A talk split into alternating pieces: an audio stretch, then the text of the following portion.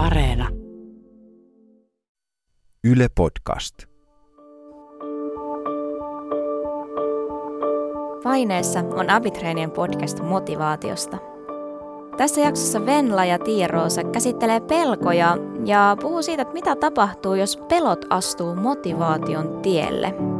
Me jaetaan vertaistukea opiskeluahdistukseen ja käytännön vinkkejä, joilla selvitä, jos YO-kokeet, opinnot tai tulevaisuus ahdistaa.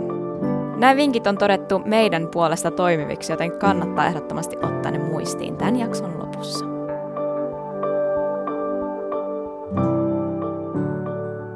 Voiko teidän mielestä pelon kääntää motivaatioksi? Tuohon on vaikea vastata. Tai siis pelko ainakin syö tosi paljon motivaatiota. Mä en tiedä, voiko sen kääntää motivaatioksi. Millä tavalla Tiiro se pelko syö motivaatiota?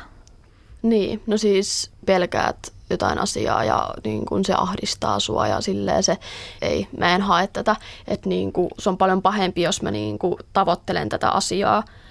Että jos mä sit roma, niin kun, en saakaan sitä asiaa, mitä mä tavoittelen, niin miten järkeä, jos sua pelottaa ihan sairaasti se. Kun siis musta tuntuu siltä, että se niin kuin suurin asia, mitä pelätään, on se, että mitä jos mä epäonnistun. Tai että se pelko ei kohdistu niin kuin siihen alaan tai mihinkään muuhunkaan, vaan se on siinä vaan, että mitä jos mä epäonnistun.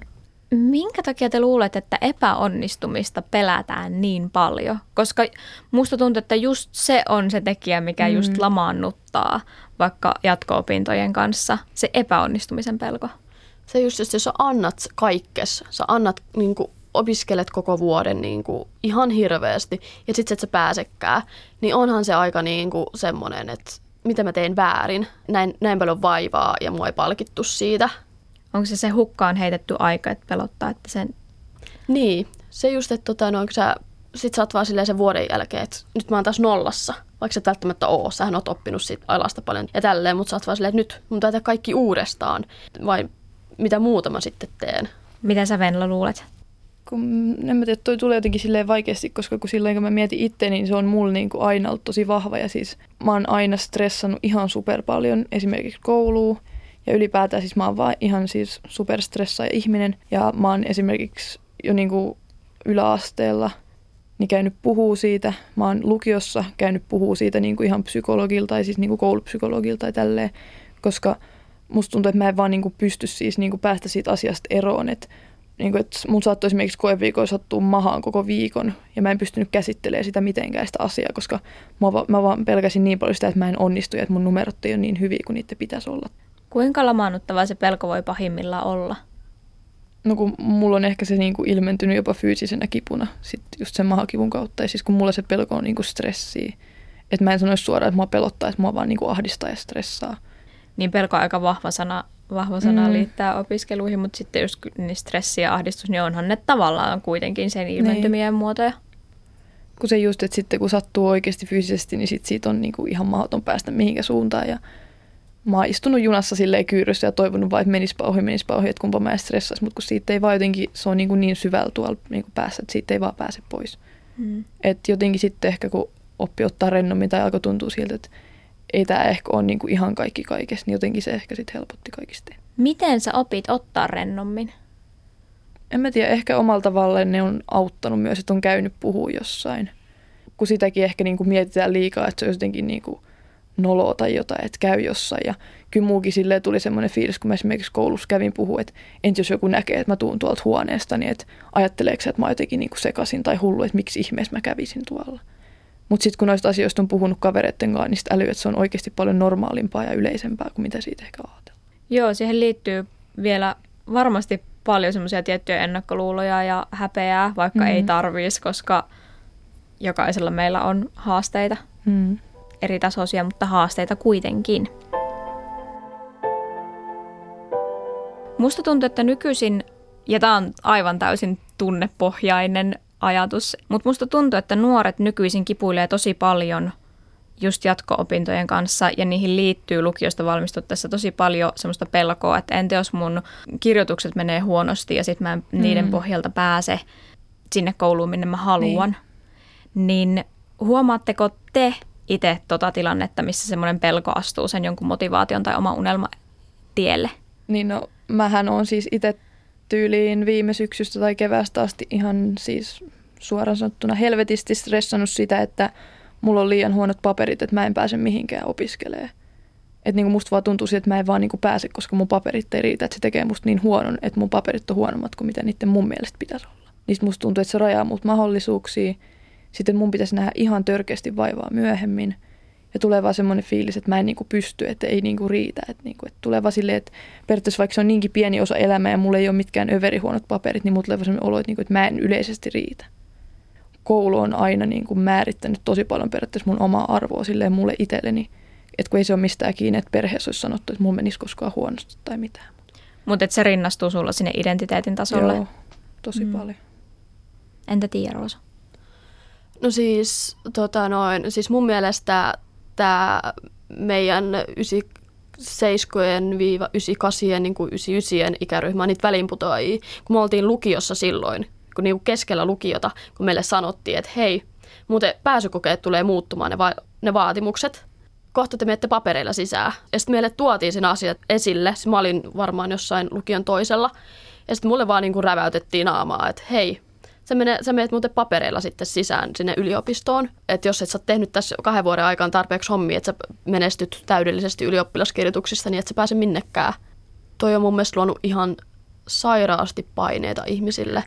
Se, että ollaan niin paljon painottamassa niitä lukiokirjoitusten merkitystä, koska lukiossa oikeasti ihmiset on aika hukassa vielä on siellä aikuistumisen kynnyksellä ja miettii, että mitä mä oikeasti haluankaan. Miten te käsittelitte tota pelkoa, kun teillä oli kirjoitukset edessä? Mä yritin olla miettimättä asiaa. Mä en lukenut, siis mä yritin olla lukemat uutisia, aina kun tuli joku lukio liittyvä uutinen. Mä olin vaan silleen, että ei, ei, ei, skip, skip. Niin sitten hir- aina nousi hirveä stressi päälle, kun se jotenkin muistutti. Mä yritin vaan unohtaa koko asian. Kielsit todellisuuden. Mä kielsin todellisuuden. Mutta toisaalta niin kun, kun sä et voi siihen vaikuttaa, niin minkä takia sitä siinä sen enempää velloisikaan? No niin. niin no, mä oon taas siellä kuplassa lillunut siellä jonkun aikaa silloin ja siellä mä varmaan vieläkin on. Et kun on ehkä semmoisia niin jaksottaisia ajatuksia, että kyllä se sitten menee pois, kun on taas jotain tekemistä. Et ehkä silloin, kun jää enemmän yksi ajatusten kanssa, niin kaikki tuntuu ihan mahdottomalta. Mutta ootko jossain vaiheessa päässyt pois sieltä kuplasta? No välillä. Miten sä pääset pois sieltä kuplasta? Ehkä jotenkin yrittää vaan ajatella positiivisesti ja sitten kun on puhunut opettajien kanssa ja opojen kanssa ja ihmisten kanssa ylipäätään, niin sitten kun ne on silleen, että ei se määritä sua, että ei ole huonot paperit ja että kyllä sä pääset sisään. Pitää väkisin ajatella, että no ehkä se ei kaada maailmaa. Mäkin on omalla tavallaan, niin kuin, en mä tiedä voiko sanoa, että oppinut, mutta jotenkin sille ylipäätään katsoa ehkä maailmaa silleen negatiivisesti tai pessimistisesti, niin jotenkin se, että sit pitäisi niin kuin siitä päästä pois ja tälleen, niin se on jotenkin tuntuu jotenkin ihan supervaikealta. Ja sitten taas kyllä se omalla tavallaan häiritsee mua, mutta jotenkin musta tuntuu tosi vaikeaa niin päästä siitä tilanteesta pois. Mutta toisaalta mä näen, että, että negatiivisuuden voi valjastaa myös vahvuudeksi. Mm. Koska ei ole pakko olla positiivinen, jos ei ole. Mehän ollaan tosi erilaisia. Jokaisella ihmisellä on oma tapa motivoitua ja oma niin. tapa nähdä maailmaa. Ja ne ihmiset, kestää mä aiemmin ajattelin, että ne on tosi negatiivisia, niin oikeastaan ne on ihan valtavan hyviä ongelmanratkaisijoita niin. ja ihmisiä, jotka näkee kaikki mahdolliset haasteet. Ne tietää, mistä pitää päästä eroon, jotta voi onnistua. Se on aivan toinen niin kuin, tapa nähdä mm. asioita ja ongelmia, mitä mä. Mä näen kaiken silleen, että mitä lisää, mikä kaikki on mahdollista, mitä kaikkea hienoa me voidaan saavuttaa. Niin. Mutta toisaalta – mitä enemmän meillä on näkökulmia eri asioihin, niin sitä rikkaampaahan se niin. keskustelu myös on. Et sinänsä mä jotenkin, mä haluaisin, että myös semmoista tietynlaista pessimistisyyttä ymmärrettäisiin. Mm. No liittyykö pelot teidän mielestä ajatuksen siitä, että mitä muut ajattelee? Siis mä ainakin tosi vahvasti haluaisin ajatella, että mä en välitä muiden mielipiteistä, niille ei ole mitään merkitystä ja mä teen ihan mitä mä haluan, mutta sitten kun musta tuntuu, että todellisuus on niin kuin kuitenkin toinen, että se on niin kuin ihan väkisinkin jollain tavalla alintajutoinen ajatus niin kuin silleen koko ajan, että mitäköhän joku muu ajattelee, vaikka sille ei niin kuin periaatteessa ole mitään väliä. Tiiroosa, mitä mieltä sä oot siitä? Tois, jos ei olisi niitä muita ihmisiä, se niin kuin, sä voisit tavallaan epäonnistua rauhassa. Kuka ei näkisi sun epäonnistumista – kun eihän se silloin ole periaatteessa epäonnistuminen, jos kukaan ei niin kuin periaatteessa näe sitä. Että... Ei ole ketään mihin et vertailla. Jos sä nyt mietit vaikka tilannetta, että sä kaadut portaissa ja joku näkee sen, silloin sä oot vähän niin kuin epäonnistunut. Mutta sitten jos sä kaadut yksi ja kukaan ei näe, niin silloinhan sä et vähän niin kuin ole kaatunut edes portaissa, jos nyt tälleen lähtee miettimään. Niin, toi on totta.